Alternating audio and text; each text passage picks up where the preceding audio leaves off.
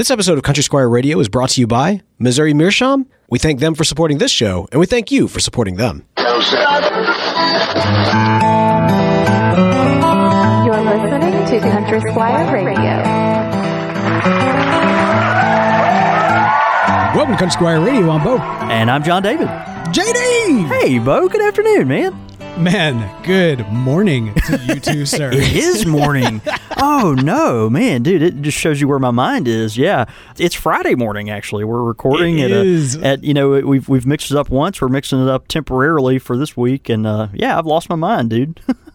you know, this is the beautiful thing. I mean, on occasion we like to pull back the curtain and let people know kind of how the sausage is made, for better or for worse. But you know, we're, we're very transparent here. we really are. Yeah, I'm, I'm, proud of that. I want to be. You know, I want people to know us. You know, they, they no, absolutely. Well, one of my one of my things with my closest friends is that I'm going to give them the chance to accept me or reject me for who I right. really am, and so you know, exactly so here here it is. Take it or leave it. And and for some reason we have a few people that stick around. So take us as we are. Take our show. Yeah, no, that's uh, that's exactly right, man. But uh, we are we are here recording and. It is a relatively beautiful day here in Houston, which has been kind yeah. of interesting because obviously with all the um, the hammering on the coast of uh, of tropical storms and hurricanes and the like, it's uh, it's been a plethora of rain. A lot of people have been kind of checking in, seeing how we were doing. Most yeah. of that was down at Corpus Christi. And, I thought that was maybe a little directly. south of you guys. Yeah, that's exactly right. Okay, but you know, I think what it is is you know you you grew up here. I live here now. I think a lot of people they hear Texas and they, they forget just how big Texas is. Yeah, uh, so it's like, but I and I do appreciate the the thoughts of concern and everything. But we are all good down here That's in, great. Uh, in Houston anyway. Uh, man, how are you doing? Yeah, do, doing okay. You know, it's um, it has just been such an interesting year. I mean, you know, obviously we can all say that, but Mm-hmm. um, yeah, this this year particularly, I mean, it has been it has been really wild. Business is just so different than it than it always is. We're having uh, a lot of sales, and it's followed by some slow times, and it's just really hard to predict, even more than than usual, I'd say. So yeah, man, just trying to keep it on the rails and uh, and and doing good. We're uh, getting to you know see some folks and catching up with some friends that as they have time to stop by and uh, you know wear masks and all that stuff and yeah, it's just it's a crazy season, but we're uh, yeah we're doing okay, doing okay, making it work, making, making, it work. work. baby, making it work. Yeah, slinging a lot of pipe tobacco. It's uh it's really something. Uh, I think you know with all this, uh, folks have. Uh, just said, you know what? If I if I can't go to my favorite, you know, watering hole, or you know, all the restaurants are closed, or you know, I, it's hard to go on a trip right now, that kind of thing the least I can do is smoke my pipe, and uh, man, people are people are pounding it. they really are. So yeah, it's uh, it's kind of exciting. You know, it's been uh, you know at least good to be a part of a community that really supports each other and and that kind of thing. So, and I love seeing what people are doing.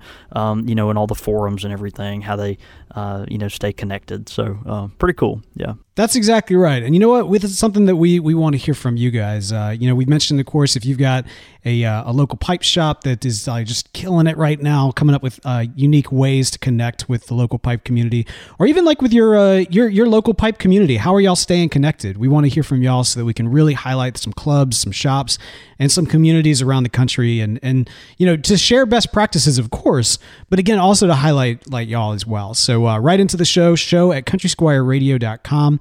Uh, we'll be putting together. We've got uh, some great stories already, but we're, we're looking forward to highlighting uh, some of these stories as, as part of this. Uh, yeah, just a, just a way to really you know highlight some folks. Um, no, that's that's at, right. I mean, time. there there are some success stories during this time, right? Of, of exactly community right, yeah. pipe communities staying together and staying engaged, and um, you know continuing to uh, collaborate and uh, you know fellowship and all that kind of stuff. And and so that that's what we want to do, man. We want to talk about uh, you know just what what your community's doing, your favorite. Uh, you know, if it's a if it's a local group, if it's a forum, if it's your shop, if it's uh, you know whatever, we just want to kind of you know air some of those stories and um, and talk about all the all the positive things that are going on because there are a lot. So yeah, That's right, man. That's right. Absolutely.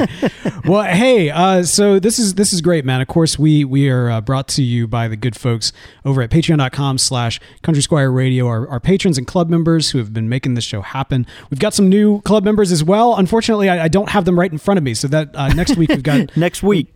Yeah, next week we got a great, great uh, suite of uh, of new names to butcher here from the folks that are uh, uh, helping to make this this show happen. But man, I'm I'm really stoked and excited for this, man, because of course we've got we've got an episode that um, how do I say this? How do I say this? Um, You know, the word controversy gets thrown around a lot these days. Uh, you know, Boy, and- does and- and, and in many respects, you know, I think, you know, I- think there is something to be said for the enjoyment of controversy that doesn't matter. Does that make sense? Like, do, Yeah. do you hear what I'm Oh, saying? Like, yeah, there's, a yeah. there's a cathartic experience that is like arguing with a, like like this intense passion for your favorite sports team. Uh, or for you know for like Marvel versus DC, don't say Gumby, uh, you know whatever whatever your particular you know uh, thing is that you can kind of bring that full force passion, but not have it be so like you know important that it's gonna like you know mess up Thanksgiving, so to speak. yeah, no, that's that's right. That's right. So you know, it's good to uh, you know kick the ant bed occasionally and just kind of Yeah. uncover some of these things because you know even though they're not uh, you know do or die kind of deals, they're not litmus tests necessarily for uh, you know who's gonna uh, have the correct answer. You know, we, we all have our opinions and, and a lot of times they're strong. Um, That's right. That's right. And, and passionate. That's that's what I like, you know, and, to, to and- say. and passionate. I, I want to begin this discussion before we even uh, before we even announce the topic, uh, which you know will be in the name of the uh, of the episode. But Yeah, I mean, but- like that. We, we're always we always do this, and yet obviously everyone knows what we're about Ex- to I, I love that. It's funny. I, I recently admitted that to myself, and for the first time, it was like, "You're an idiot," you know. Man, but Bo, let me ask you, what what's your favorite cake? Ooh, ooh, ooh. Okay, all right. What a great question. Um, These are not quick different- fire questions, but yeah, No, I go- go know. I What- what- know, what's but like- yeah, okay, so it depends on the occasion. If I it's knew I was going to birth- get an answer like this. no, no, no. I mean, like, I, I'll, I'll just, I'll, I'll narrow it down to two, which is very difficult. But if, if it's my birthday, it's caramel cake because that was my grandfather's favorite cake. He always had it on his birthday. My dad always had it on his birthday, and now I always have it on my birthday as well. So caramel cake. Uh, however, for most other occasions, I'm a big fan of a red velvet cake, Okay. like with that that cream cheese icing, man. Whew, Yeah. good stuff. Yeah, intense flavor, lots of complexity there. Uh, man, the cream cheese icing, uh, a caramel cake has the uh, you know real nice uh, you know obvious outside uh, flavoring with the uh, you know slightly sweetened interior. Um, Okay, what uh, next? What is your what is your favorite barbecue sauce, or or if it's a rub, what's your favorite rub? Oh come on, man! I you know we we make kind of a, a homemade rub here of a lot of different spices that go in for barbecue sauce. Though anything that I can throw some uh, some Tony's or not Tony's some Tabasco in. Okay, I go Okay. cheap and then go hot. That's what I do for my barbecue sauce. Okay, all right, that's fair. Well, what about what about your favorite whiskey? I know we've talked about this before on the show, but what's your favorite your favorite brown water? All right, so I will stick with what I normally tell people, which is Buffalo Trace. Uh, however, I am a big fan of Old Soul, uh, although they have been changing up the recipe a little bit. That's that's a whole thing. But uh, yeah, Buffalo Trace is my kind of safety go-to uh, bourbon of choice. Yeah. Okay. Okay. That, all, all those are all those are good and fair answers. What What is your favorite English blend? Well, I, I uh, one of the great English blends from the Country Squire, of course. Excellent. Shepherd's pie, for instance. Right. yes, Well, yes. okay. I, I, I'll, I, uh, but uh, of course, Frog, uh, uh, Morton on the town, or something of that nature. Right. Yeah, yeah, yeah. I mean, like you know, I like I like English blend. No, the Fox the Bakers, uh, if I'm not mistaken, is an English blend. Um, the Bankers, which yeah. the Bankers. If I'm not, I think that's an English blend. Correct me if I'm wrong on that. Well, I- okay. yeah, and I know you love you love the Frog Morton blends and have smoked uh, a lot of our Cornishmen here at the shop and things of that nature. But um, you know, all these things I just mentioned, you know, what what what what do they have in common, right? That's kind of where I'm getting at this, and um, and you know, it, it it's remarkable to say, but you think like, okay, well, whiskey, uh, you know, barbecue sauce, cake, English blends, uh, Virginia blends. Um, what do these things have in common, right? Where where am I going with this? And and and the common denominator here is that flavor at some point in the process has been altered of these of these substances or uh, of of these products by a foreign substance uh, that has been added to the mix. Now, now, now, think about that. I mean, even even with the sense of whiskey, like like you know, when you're drinking your favorite whiskey, um, you know, you are you are drinking a uh, a spirit that has been imparted with the flavor of charred oak barrels. Like that that is a that is a thing, right? Like you're not you're not just drinking whiskey that came from uh, you know, a honeysuckle somewhere. Although that sounds pretty good. But Right. um, but yeah, it, it, at some point, all these things were flavored uh, with some type of foreign substance that um, that generally sweetened, uh, even if very, very, very, very lightly, uh, you know these um, you know these things that you that you're consuming. And um, you know we've we've talked about it before, but honestly, uh, you know today, uh, it, with you know having said all this, it is time to go to the mat for flavored tobacco. Man, flavored tobacco is real tobacco, and um, and and we are talking about the defense of flavored tobacco today, and um, and, and just kind of discussing that some. So um, yeah, you know, I thought it would be good to you know talk about um, you know flavored tobacco in this sense. We do joke around and talk about how oh well you smoke aromatics and I smoke only English blends or only Virginias or you know Virginia Burleys or whatever. And and the the thing about it is that you know uh, the heart and soul really of of pipe smoking, certainly of the pipe smoking community, is the aromatic tobacco. I mean, it, it is it is not only uh, the most popular, but it, in some ways it's the most historic. It's it is so much of the uh, the pipe community existing today is built on the shoulders of aromatic tobacco. And so, uh, man, we're, we're talking about the um, man the we're the defense of aromatic tobacco. We want to go to the mat for uh, for it, and uh, and um, man, just you know, and it's funny we talk about this like you mentioned. You know, um, you know, who's your favorite sports team? Oh we ch- we fight over things like you know what's better, chocolate or vanilla kind of thing. But but in reality, flavored tobacco today, aromatic tobacco, is actually to some degree literally uh, under attack. It, it you know in certain uh, parts of the world, certain states, even in the United States, um, you know they're trying to outlaw flavored tobaccos, and and so you think like wow that okay that would take away a lot of the aromatic tobaccos that are that are there, but it, it would actually have a larger effect because of all the, the lurking flavoring processes that are that are hiding out everywhere. And so, um, yeah, it's just uh, man. So we so we talk about it tongue in cheek, but we also talk about it as a uh, you know as a real thing, man. Like flavored tobacco, you know, has a has a very central role in the pipe smoking world. So. Yeah. All right. Well, let, us let's, let's do this first because I, I think it I think it's fair. I mean, if somebody is you know if we've got kind of a new pipe smoker who's listening to this and they're like English aromatics, uh, y'all are gonna have to break that down for me. Um, we want to do that, but also I think we also need to break down for them like why is this even a thing? Because you know what I mean. If you're coming in fresh, like you know why why would why would people uh, respond? Why why on earth uh, would aromatic tobacco need defense? From, you know, the pipe community because it's the same reason that we need defense from people like Brian Levine for being short and furry. oh, come on, come on, man! it is. It is. That's the thing. It's the same exact thing. You know, it's like we, you know, as as friends and as uh, community members and as pipe smokers, we like to rip on each other. You know, we're mm. we're, we're guys and gals that you know like to uh, pick on each other and get under each other's skin and uh, poke fun and, and that kind of thing. And so, you know, there's always that thing. You know, oh, you're too short or whatever. Or, you know, um, uh, you like the wrong team, and it's like, well, aromatics, they're they're like, oh, you smoke the stuff that tastes like candy, like that's right, you know right. that that's something that you don't, uh, you know, necessarily you're not smoking real tobacco because it's been flavored, and um, and, but let's talk about that because I think that there is yeah. something to be said. Like you're right, there is a tongue in cheek nature to that, but sometimes I get the sense, man, that that is not always tongue in cheek. That there is a real snobbery yes. when it comes to the yes. nation, the notion of like you know what you smoke and whether or not it's English or aromatics. You know, I mean, like I, I I'm guilty. I'm raising my hand here. I mean, like you know, if if someone's smoking cherry, even like when they're a new new pipe smoker, they tell me like, "What do you smoke?" Oh, I found this great cherry tobacco. I'm always biting my lip, like, uh huh.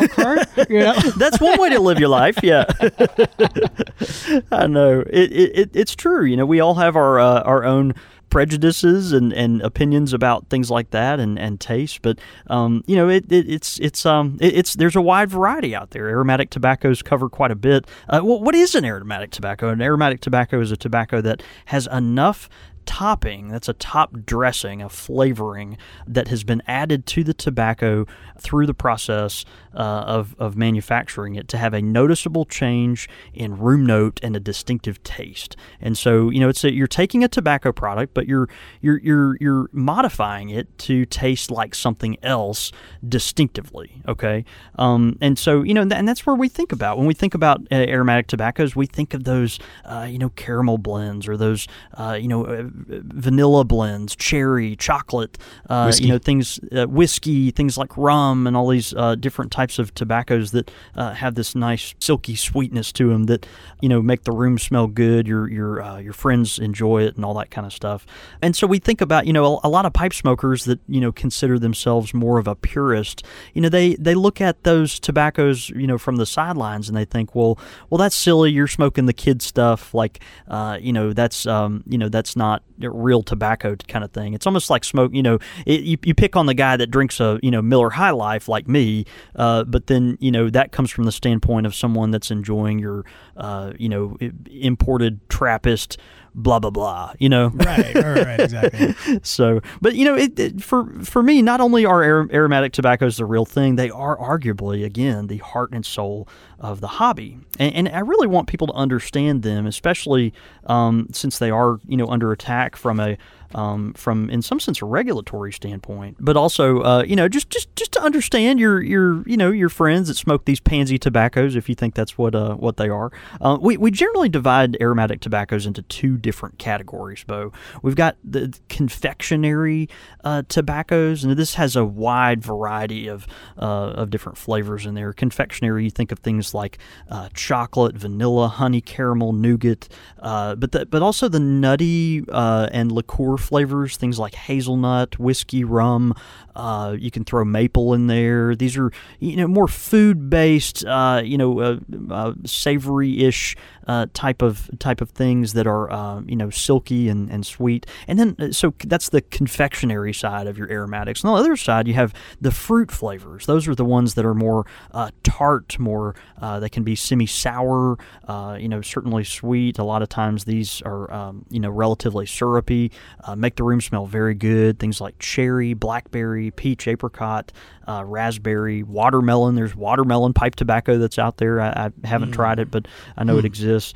Those are kind of the two main categories there, and we we know and love you know these tobaccos. Uh, you know, and and they're all you know there, but uh, you know it, it's interesting. A lot of this stuff was developed a very long time ago. Uh, you know, the primitive flavoring techniques that gave birth to the modern bestsellers, uh, even non-aromatic tobaccos, uh, started so long ago, and um, you know, it, and and so it's a part of the tobacco history, and and it really begins at the at the very beginning as uh, not just the Europeans came over and started to you know develop this in a um, in, in an economic you know manufacturing kind of way, but even even before that, you know, uh, you know the the folks, the indigenous folks here in the United States that were uh, consuming it for personal and ceremonial ceremonial reasons, uh, the flavoring process of these tobaccos started a very long time ago.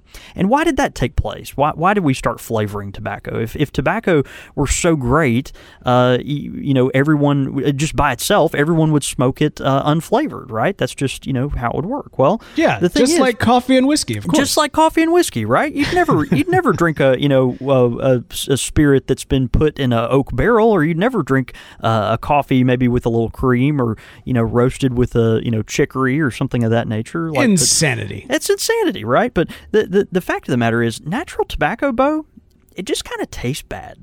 it's bad. It is. I mean, like that's that's the reality. Especially, I mean, like you know, like I love the comparison to coffee because you you, you love coffee now. I mean, you love coffee now. You can't live without it. yeah. You think back to like the first time you ever had black coffee. Well, and and back Like, in the come on. day, back in the day when that was like, you know, now it, it, it's one thing if you know you're our age and you your first cup of coffee was, uh, you know, from uh, Decades ago.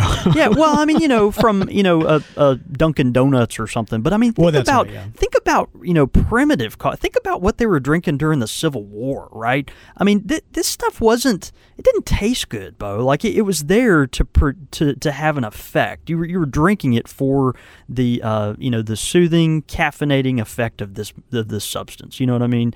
Um, Right. You know, th- this is. I mean, this this is stuff that they ground up with like roots to cut it with, just to you know make it make it stretch longer, kind of deal. Um, and, and, you know, our, our friend Greg Pease, he uh, one of those guys you want to be, at least if you're in my shoes, uh, when you grow up. Uh, he's offered a lot of material on this through the years and a lot of wisdom, so I'd, I'd point folks there. But um, you know, uh, Greg has offered a lot of uh, understanding here, in that uh, the understanding of how tobacco in itself is just not not a particularly good uh, you know, it, it, it, just doesn't taste very good without a little help uh, right out, particularly those burleys and, and a lot of Virginia varieties that uh, that just need some uh, need some love on the front end in order to get them a little more palatable. So, um, you know, this started with the, the Native Americans as they smoked uh, unflavored tobacco to experience the side effects of tobacco. Well, even even then, they they found uh, flavoring processes that uh, made the tobacco more enjoyable and more uh, consumable to uh, you know just your average Joe. Uh, Native Americans learned to blend fresh herbs with the tobaccos to impart specific flavors to make them more palatable. Um, a, a, favorite blending ingredient, you know, typically with um, you know folks in the in the upper Midwest, they would get the bark of like a willow tree and dogwood trees. Um, they would take sumac leaves, which uh, is kind of interesting to me, and and uh, you know they would they would cure these along with the tobacco, and you know it was customary at this point. You know we're talking you know thousands of years ago, Bo. Um, you know for the final blends of of you know smoking mixture that they were smoking to have only thirty to forty percent of tobacco. They were smoking a lot of these you know willow bark and stuff to because it tasted good. It smelled good. It tasted good. It made it more pleasant. Uh, you know, you could you could edit the uh, the blend how you wanted to, just like you do today. Yeah, I, I, like this blend, but I wish it had a little more cherry in it. I wish it had a little more latakia, whatever. You know, and um, and, and they were doing the same thing. They weren't just taking the one leaf they had and uh, and putting up with it because they wanted a nicotine fix. They wanted it to taste good. You know, just like we do today, and and and how folks have for a very long time. So you know, fast forward, Bo, a few hundred years, and um, you know we were in the era of the British Navy. Uh, they conquered the you know much of the world, and and they took the tobacco with them. You know, we think about all those uh, you know uh, legendary sailors, you know, smoking their pipe. It's an image that's burned in our uh, in our consciousness, and um, you know, and and then we think about it from a you know standpoint of the products that are out there. These Navy tobaccos, right? We're familiar mm. with that hmm. word. Uh, you know, Navy tobacco. The the the seamen at the time they were uh, you know issued tobacco um, you know as a as a ration right along with their food and uh, you know portion of, of rum or beer and uh, you know that that was part of their uh, part of their pay you know we've got we're going to give you some tobacco to help you get through this difficult journey kind of thing. And and and boy they needed it you know? Right yeah. Um, you know because of that they took uh, the tobacco all over the world but they needed to experiment with ways of preserving it, ways of making it uh, palatable for a very long period of time. I mean, think about you know your okay. Someone gives you, a, I mean, uh, what would you do, right? Your your ship is leaving New South Wales, and you're going to like New Zealand or something, and someone hands you a plant, right? Someone hands you a plant, and and not even a plant. They're they're they're handing you like a bunch of leaves, right? It's like, okay, you're you're about to go on this thing.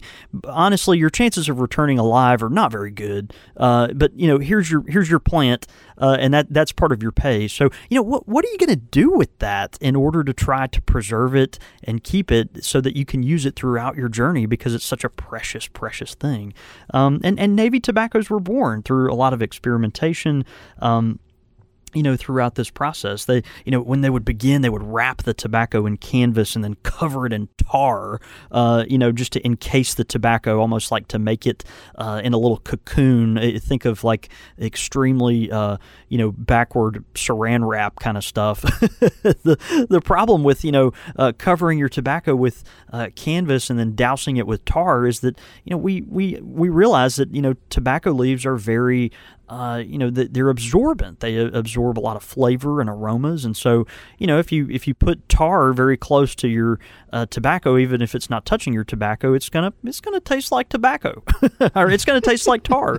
Uh, mu- you know, much like uh, you know the, whiskey in a barrel tastes like uh, you know the the charred oak that's surrounding it. it's just part of that process. So um, so they learned at, at kind of an early stage, you know, similar to the uh, Native Americans to make this more palatable. They could add some um, some sugar water or some rum to this to give the tobacco some uh, some seasoning to help it last longer. It was not just a part, you know, so that you would enjoy the flavor more, but it was even a preservative. Uh, they learned that if they soaked the tobacco in this flavoring uh, substance, whether it's some kind of syrup or uh, you know just a just a rum uh, base or something, that that actually the tobacco would last longer. It actually had a positive effect on the leaf itself and allowed these guys to enjoy the tobacco for for much much longer periods of time. Um, they, they would actually soak the tobacco in these, uh, you know, let's say rum, and then they twist it or press it. Uh, we, it's where we get these uh, curly cuts and these uh, pigtails and these uh, these uh, tobacco twists, you know, and rolls and and and and um, and and flakes and cakes. You know, that's where all this comes from. They'd press it because it helped it store for a longer period of time, along with that moisture that they had imparted to it. So, um, and, and and it dried out less quickly as well. So for a longer period of time, it you know it tasted better and you could use it for a longer period of time, it would be in good shape. So, um, you know, the flavoring process in that sense, Bo, allowed tobaccos to go worldwide. I mean, tobaccos could, you know, at that point, uh, go go throughout the world because they were able to, um, you know, take them and um, you know, and, and, and cure them, I guess, in that way uh, that, you know, would help them uh, have longevity, but also be more enjoyable. So, I mean, so even back to the very, the very beginning, you know, the, the first uh, individuals, certainly in the Western world that were, um, uh, Western hemisphere, you know, that were uh, cultivating this tobacco, uh, using it for very, very important purposes, they were, they were flavoring this tobacco, right? They were making it more palatable for, for their enjoyment. And so it, it you know, the, the, aromatic tobacco process literally, quite literally, goes back to the very beginning. You might try to divorce, um, you know, the primitive flavoring techniques that we just mentioned from modern aromatics. But you know, if you if you think about it, it's actually really hard to do. Uh, you know, modern are, aren't you would you might ask aren't modern syrupy aromatics aren't they you know different from this? Um, well, yes and no, right? I mean, you've got uh, you know tobaccos that you know are uh, you know very very heavily cased uh, you know with all kinds of crazy flavors. They make the leaf uh, very moist and, and can be goopy. It can be hard to smoke and keep lit and all these all these things. But you know, folks have been adding flavoring to consumable products for civilization, you know, or since the beginning of civilization. I mean, that's that's why I kind of started this by asking you about your favorite uh, your favorite whiskey or your favorite barbecue sauce or mm. uh, you know your favorite your favorite cake or uh, you, you, name it. What's your favorite consumable product? And um, you know, at some point, uh, so many of these things have added have had some type of flavoring added to them over uh, you know, over a period of time, and that's an important part of their developmental process, um, and how they, you know, evolved into something popular that uh, is very, you know, highly consumed today. And so, um, you, you, know, I, I, just think it's interesting to to think about that and honor that, uh, just as a concept. You know, there there are bad aromatics. you know, th- I think that's the thing, yeah. right? They're they're you know, let's let's give aromatics a seat at the table because they, in some ways, founded the table table, right? They built the table, but you know, let's let's have the good aromatics at the table. There there are some bad aromatics, right? Of course, there's bad aromatics. There's bad English blends too, but sure. Yeah. Yes, if you're going to have them at the table, then of course you want want want the best. I mean, you wouldn't get the hamster cage stuff. right, right. I mean that that's the thing. You know, some some have been, you know, some aromatics have been so clumsily flavored uh, that you know a lot of times what we see in aromatic tobaccos, particularly the ones that are just not high quality, they just taste like semi-sweet heat. You know, you just you, your tongue, the sensation is hot with a little sweetness, you know, and, and so you're just not getting a lot out of that. Now your your friends might get a lot out of it. They make a lot of these make the room you know smells so good even if it uh, your only experience is just your tongue feels like it's you know boiling lava you know it makes the room smell really really good uh, that can be a you know a part of the experience, you know, but a lot of times, yeah, that that's all you're really getting is just this lightly sweetened heat flavor. and so, um, you know, there's a there's a lot, um, you know, of um, tobaccos out there that are like this. Many have um, the infun- unfortunate uh, misuse of uh, too much propylene glycol. Propylene glycol is a preservative that um, you know can help um, any type of food material stay fresh for a longer period of time, longer shelf life.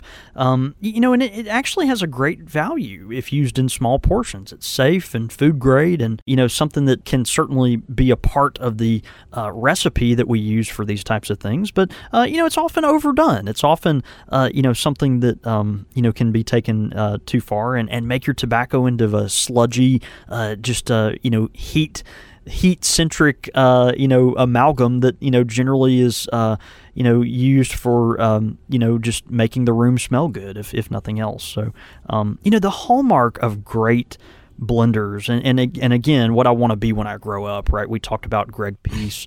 Um, you know we talked about um, we've mentioned before uh, the uh, you know who won our best artisan blender of 2019 uh, Kenbyron Ventures Jeremy who who runs that uh, makes some of the best and most uh, interesting tobaccos in today's world. Uh, we talk about these guys. These are these are guys you know you you aspire to be if you're in the tobacco world. And um, you know the hallmark of a great blender is appropriately used using flavors uh, to enhance the natural flavor, right? You, are kind of you're taking these you're taking these flavors that are added and you're you're adding it to the mix in order to get the tobacco. Uh, it, it's almost like the sum is better than the parts, right? hmm. And and there's really something there. I think that's beautiful. Huh. You know, yeah. And, and, you know, uh, tobacco again. Uh, you know, Mr. Pease has has had a lot of uh, Greg Pease. It, we mentioned his name. If you've heard of GL Pease Tobaccos, that's uh, who we're referring to you know most most tobacco enthusiasts will will know know that name. But you know, for new listeners, uh, that's you know kind of who we're who we're talking about there. Greg, uh, just a longtime blender, uh, you know, one of those guys that's just a giant uh, in our world, and you know he's been really helpful over the years explaining how tobaccos are processed and how they're cured. We mentioned that earlier, um, you know, but the the natural tobacco product uh, needs a little a little help to get it palatable, to get it smokable, and and so um, you know that is that that that is part of that. And so taking these taking these uh, you know slight flavorings here and there uh, just to to augment to uh, you know uh, bolster that that natural flavor, the good parts of it, uh, particularly these burleys and Virginias that uh, just have kind of an acrid natural taste. you know, I think there's just really a lot of greatness there when a tobacconist can really uh, you know, can really uh, accomplish that. That that's that's impressive to me.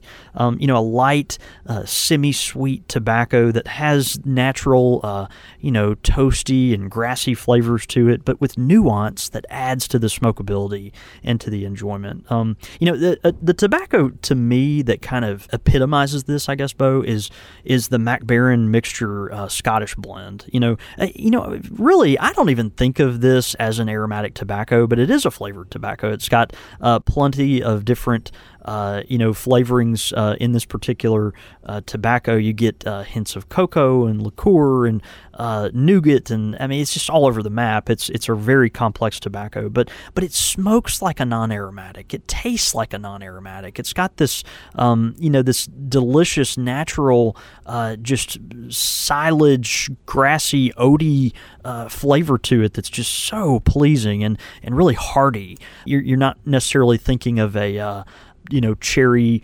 blueberry fusion sundae kind of thing, you know?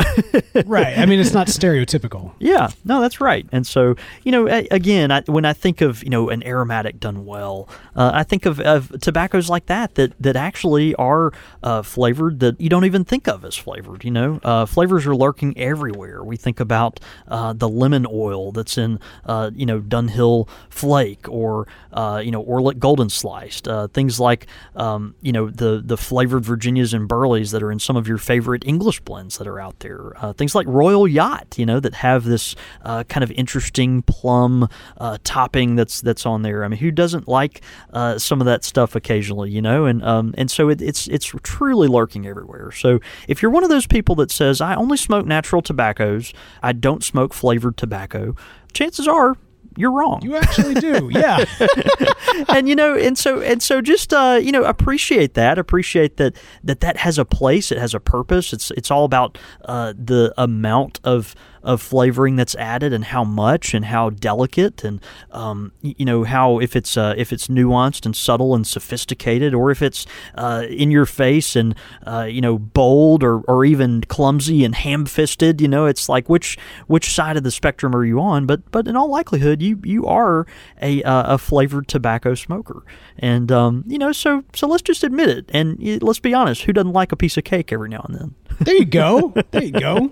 Some barbecue sauce and even some cherries on top occasionally. That's it. That's it. Man, all right. Well, I think I think you've you've certainly made the case here. Now, let me ask you this though. I mean, one of the things you know, I, I, as as someone who um, has known quite a few like diehard aromatic smokers, as someone who has known quite a few uh, English blend snobs. Uh, I can. I mean, like, I'm gonna. Not I'm all gonna of them are saying. snobs. Not all of them. No, are I know, but I kind of feel if I'm being honest, we don't want to pick kinda, on our English blend smokers now. They're a very important part of this Ah. community. no, I know. I'm not picking on them. I'm not, but they they know. I mean, come on, you know. It's it's one thing. Like I feel like it's one thing to like make fun of. uh You know, like ah, you know, like there's a there's an insult for someone who is a aromatic smoker that's a little bit more demeaning than saying that you're a snob. You know what I mean? Like Yeah, no, I- snobbery I understand. is a Yeah. compliment in and of itself to some extent. I understand. right? but it's all about how how you uh you know how, how you treat the uh treat the folks that, that that might not be on your level or might not desire to ever you know expand their palate to that that way so my question is how do we now that we have uh, you know you have appropriately defended aromatics like what is the challenge now for english smokers in this space because as as you mentioned it goes beyond just a, matter of treating your fellow uh, pipe smoker well, which is an important factor as, as you know as you go along. But with you know the fact that there are kind of some regulatory concerns uh, as it relates to aromatics and that sort of thing. What's what what is a good English blend smoker to do about this product line and and the, the pipe smokers that they they may not find themselves there as, if that makes sense. You know, you know, Bo. I don't. I don't think they have to do anything. I think they have to keep smoking their English blends and enjoying them. But just you know, just kind of know that uh, that and understand that um, you know, flavoring is much more complex than um, i i- than what people might think. You know, it's not not necessarily this. Uh, uh, in your face, um, you know, very uh, you know centric process that you know um, is uh, uniform and you know all this kind of stuff. I mean, it, it's it can be very complex and nuanced, and um, and and chances are your favorite English blend that you're smoking has some leaf in it uh, that at some point has been cased ever even ever so slightly, but just enough to add enough sweetness to augment the natural flavor of the tobacco and kind of kind of round off the the rough edges a little bit. That's just very very common in uh, in blending. And so if you're a, if you're a Virginia smoker, uh, just understanding the same thing, uh, you know, as well. And so um, yeah, you know, I, I think uh, I don't think they have to do anything. I, I, I hope my hope would be that they uh, continue to enjoy the tobaccos that they like, um, and but just you know just kind of know, just know know a little bit of the history about the the leaf and how these things are um, you know are processed after they're grown and cured, and um, you know and um, and and just uh, just be thankful that you found a a, uh, a tobacco that tastes mostly natural that you really like. All right, so that's John David's recommendation. I say it's not enough. I demand penance. I demand penance, and let me explain.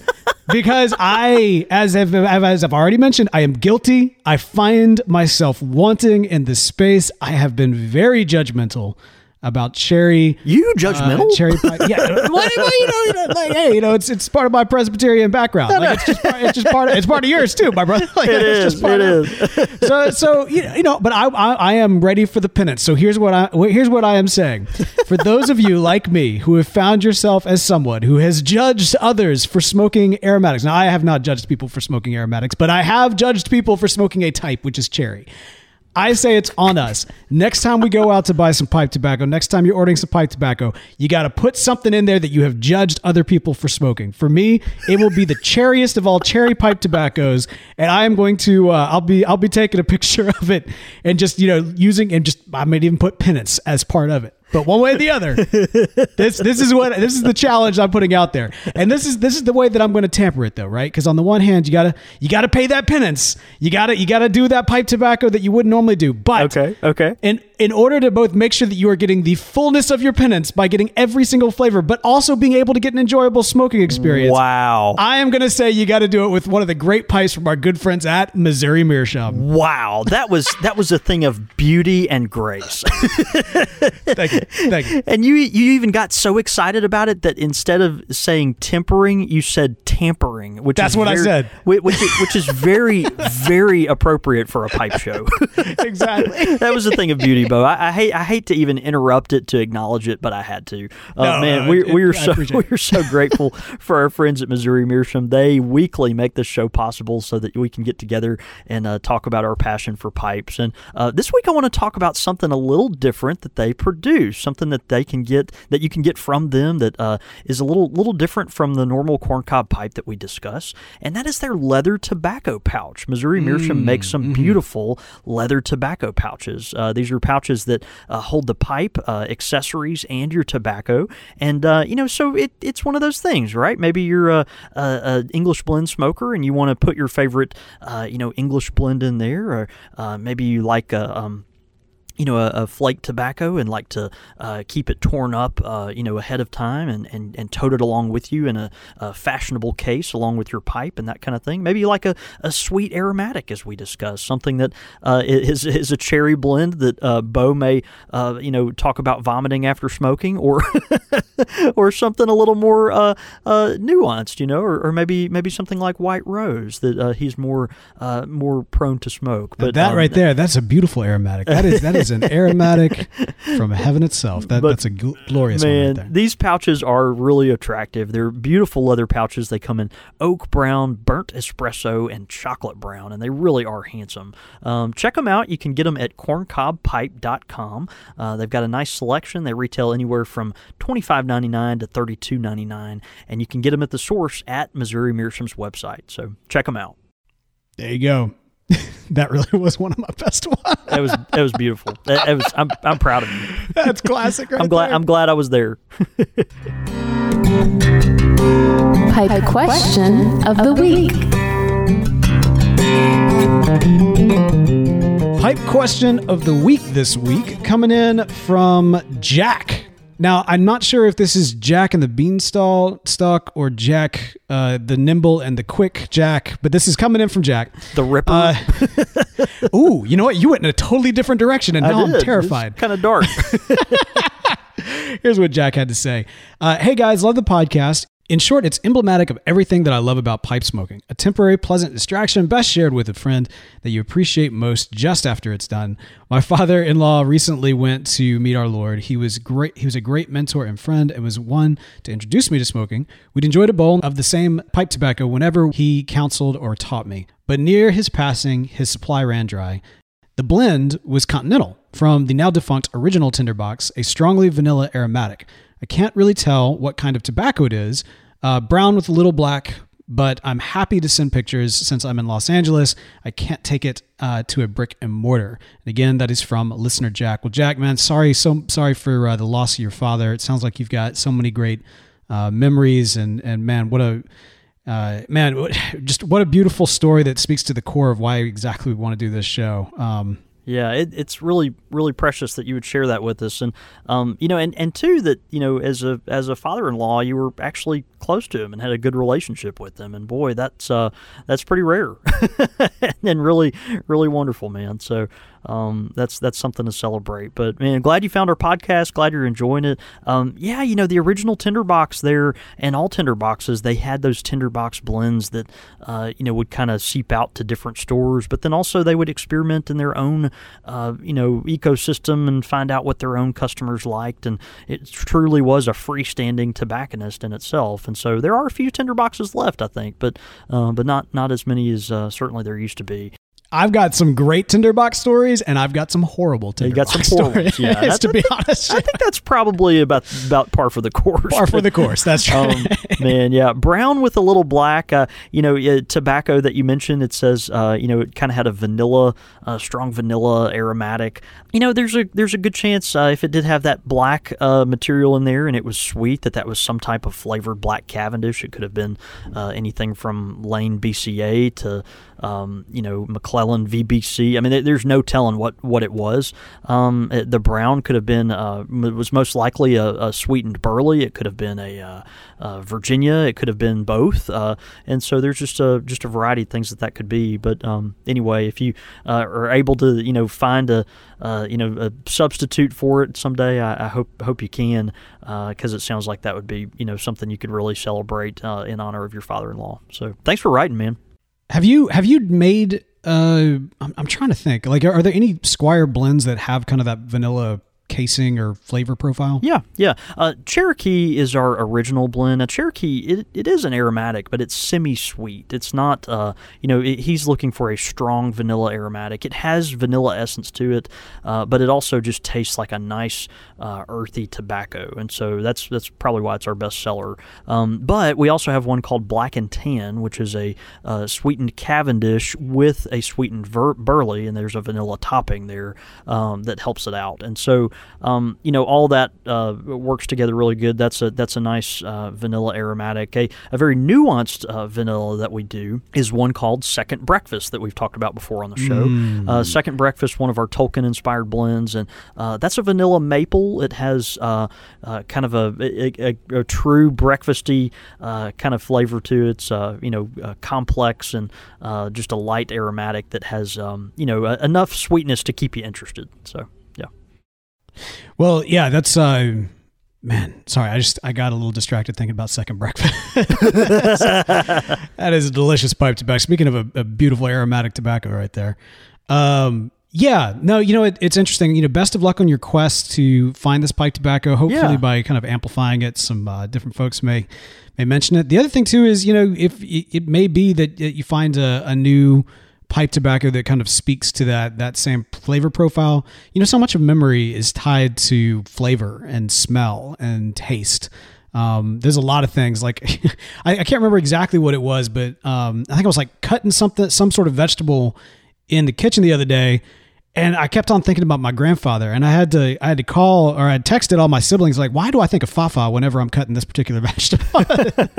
and they weren't sure, but I know it had something to do with the way that he cooked. Like it, it had to have. You know what I mean? Like Yeah, there's just sure.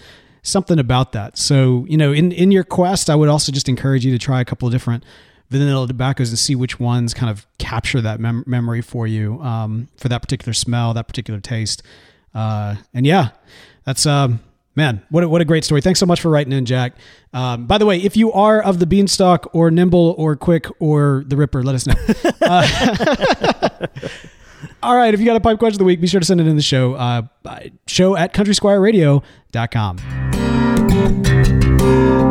Quick fire with the squire. All right, quick fire questions. All right, man. Quick fire questions. We're in need of some new quick fire questions. Uh, I just want to put that out there. Uh, as uh, you know, we, we typically have this like massive well. You were talking at the top of the show how like right now uh, at the shop it's either feast or famine. Uh, that is that is the case for quick fire questions mostly. We either get like a ton of quick fire questions or we have none quick fire questions. So this is a great time to send them those in. But I tell you what, since this is an aromatic centric show, I think it'd be great to have an aromatic quick fire question. So I'm going to throw some different flavors towards you. Okay. All right. All right. And the, the question is, what would you choose to be like like like an aromatic tobacco of this particular flavor or this particular flavor? Some will be legitimate. Okay. Some might be ridiculous. Okay. Right? Imagine want- that. Country Squire Radio, ridiculous. No, go, never. go, go ahead, Bo. All right, all right. Let's let's start with the softball here. Uh, brandy or whiskey? Brandy. I, I, I- like whiskey. I like whiskey flavored tobaccos occasionally, but uh, brandy presents more of a challenge. I think there's a there's an interesting uh, sweetness, but also a kind of a burnt char chariness there. There's a there's a wine uh, element. I, I don't know. I, I'll go with brandy. Okay. All right. Brandy's good. I would do the exact same. Uh, I do like that sweetness uh, as it kind of uh, partakes, you know, to the pipe tobacco for sure. Um, all right. Now we're going to go a little citrusy here. All right. Okay. Lime or lemon? I think lemon. I, I think lemon lends itself well to uh, pipe tobaccos, particularly Virginia blends. You know, we think of uh, citrusy, um, uh, you know, uh, tobaccos that have a uh, just a really nice. Um, I, I don't know that we always use the word grassy. Like, what does that mean? There's a, a, a a fresh uh, green uh, pasture element there that I think marries really well with uh, with a lemon topping. So uh, so I'll go with lemon. Okay. All right. Good stuff. Good stuff.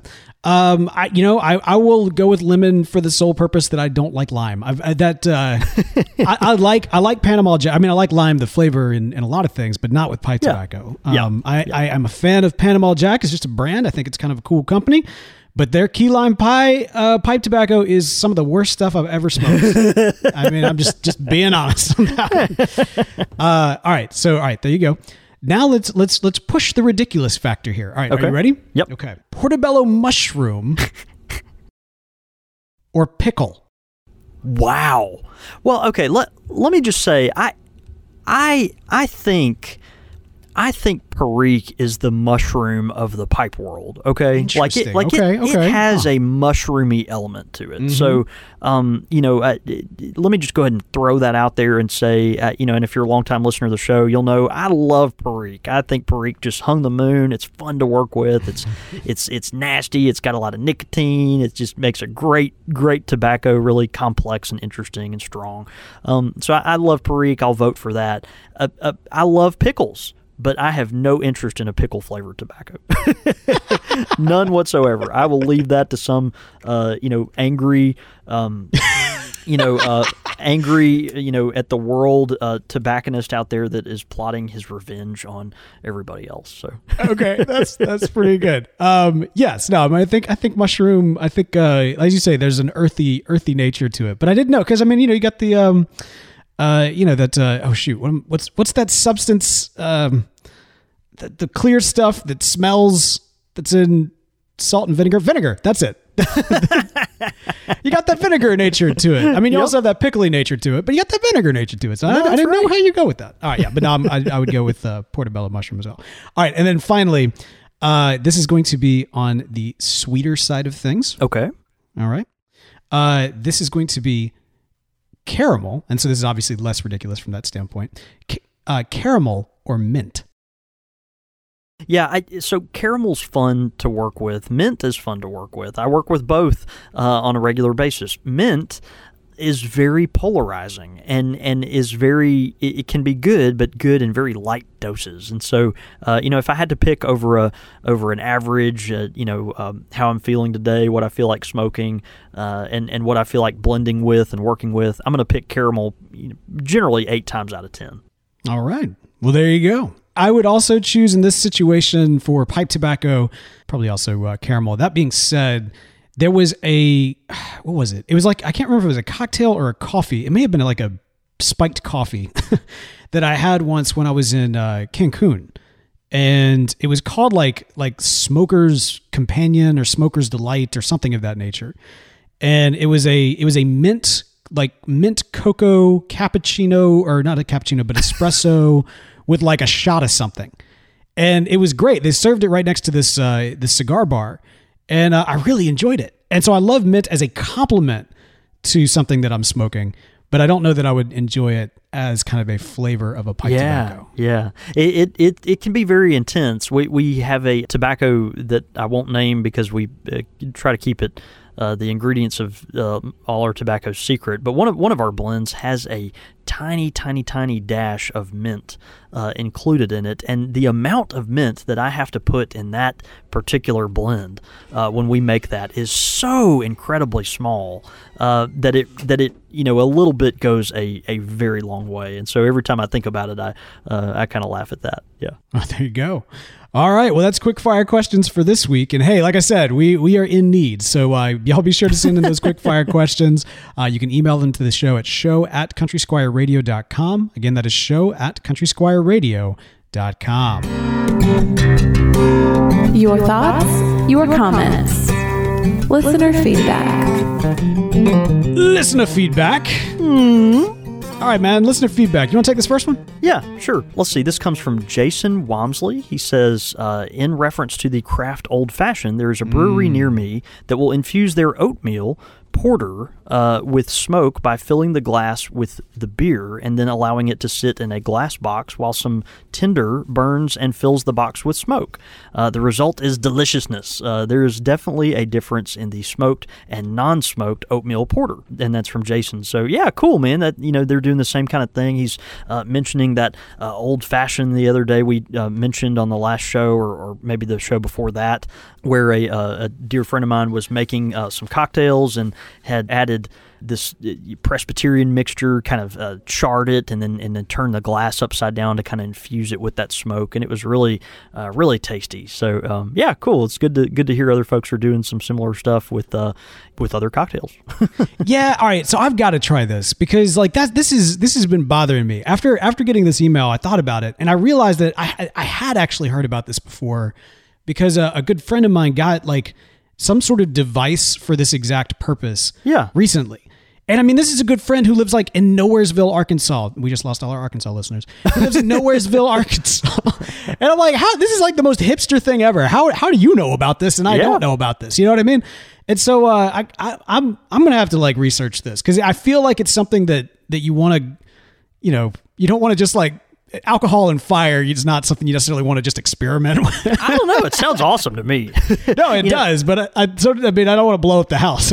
No, but Bo, actually, you know, you mentioned, uh, you know, quote unquote, Nowheresville, Arkansas. There's a uh, right here in, in our hometown of, of Jackson, one of our suburbs. It's kind of out a little bit in Rankin County. is called Brandon, and Brandon is not the type of place you would think of as our uh, kind of cosmopolitan center uh, in Jackson, right? I mean, it's just you know, it's a, a bedroom community. It's kind of out in the country, quiet little town, um, you know, and, and nice people that live out there. Uh, you know, I've got some friends that live out that way.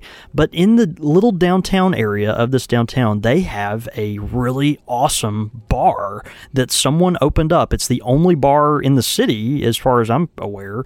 Uh, but they make some really cool craft cocktails that um, that are you know along these lines and experimenting with all this crazy uh, you know these contraptions that infuse it with uh, you know uh, the smoke and, and all kinds of other stuff. So anyway, it's uh it- it's kind of neat. You know, it's uh, I think I think it's a lot more common than maybe um, you and I who don't get out very much uh, realize. See, that's what it. We're really the Nowheresville people. I think Like, you're that's right. what it comes down to. I think you're right. No, that's right. Sometime remind me, and I'll have to tell you about the uh, the time I was run out of Brandon. Okay. Why does that not seem very far fetched to me? No, no, as, as, uh, man, I yeah. Anyway, Okay. Uh, okay, so let me get this uh, next one right here. Thanks so much for that, Jason. We appreciate it. And uh, if if I do experiment, I'll I'll let you know. Uh, all right, next one is coming in from M. Thompson. This is what M has to say. Tonight I sat down to listen to this week's show. I reached into my pipe tobacco bag all the way to the bottom and pulled out the 50th anniversary tin. I looked at it and was like, you know what? I'm going to pack a bowl.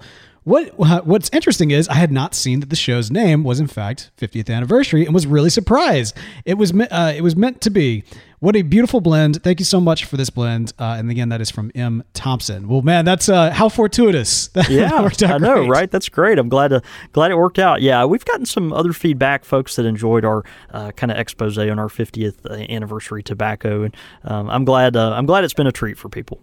Absolutely, man. And I, you know, I always love that. I mean, that's something that we do with, uh, you know, obviously the tobacco talks or any kind of uh, centric product or, you know, be it a blend or a pipe, what have you. Whenever there's a focus, I always like the idea that maybe somebody has, is enjoying that very thing at the time. Because on the one hand, it's just, you know, one imagines it's a, it's, it's a nice, you know, combination where you're hearing us talk about the very thing that you're enjoying. On the other hand, there's, there's a, uh, there's an accountability factor because if, if they hear you talking about the blend and they're smoking, be like, well, I don't get any of that when I'm smoking this. Exactly. There's, uh, I know there's- the angry emails can come in, which has never happened. But that, I like I said, I, I think the accountability system. You is out there. tasted what in Yeah. what tobacco? Yeah. exactly, man. Well, hey, we uh, we really appreciate everybody uh, tuning in and uh, and enjoying the, this particular week's episode for you know the, the controversy that is uh, the defense of aromatics. I, I have a feeling we will get some emails and some thoughts on this from both the people who uh, you know, are, are more in the English camp and maybe more in the aromatic camp because we know that both very heavily listen to the show and both are very strong about their opinions. So that's uh, I, I say I say bring it on. I, I look forward to that uh, that commentary.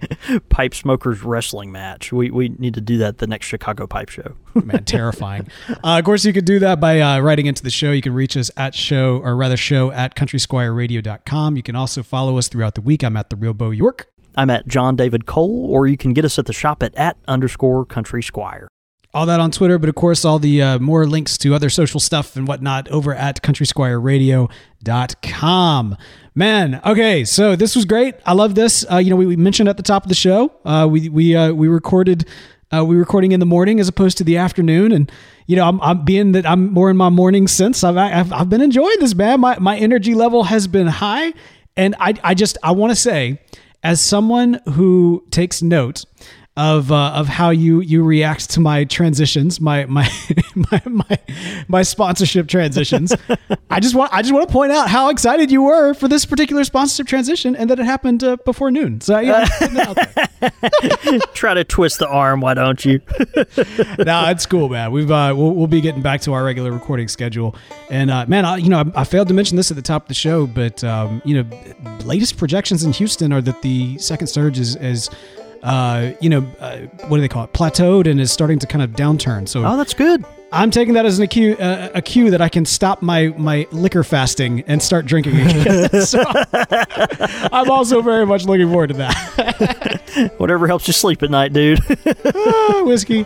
All right, man. Hey, let's, let's go have a day. See you, brother.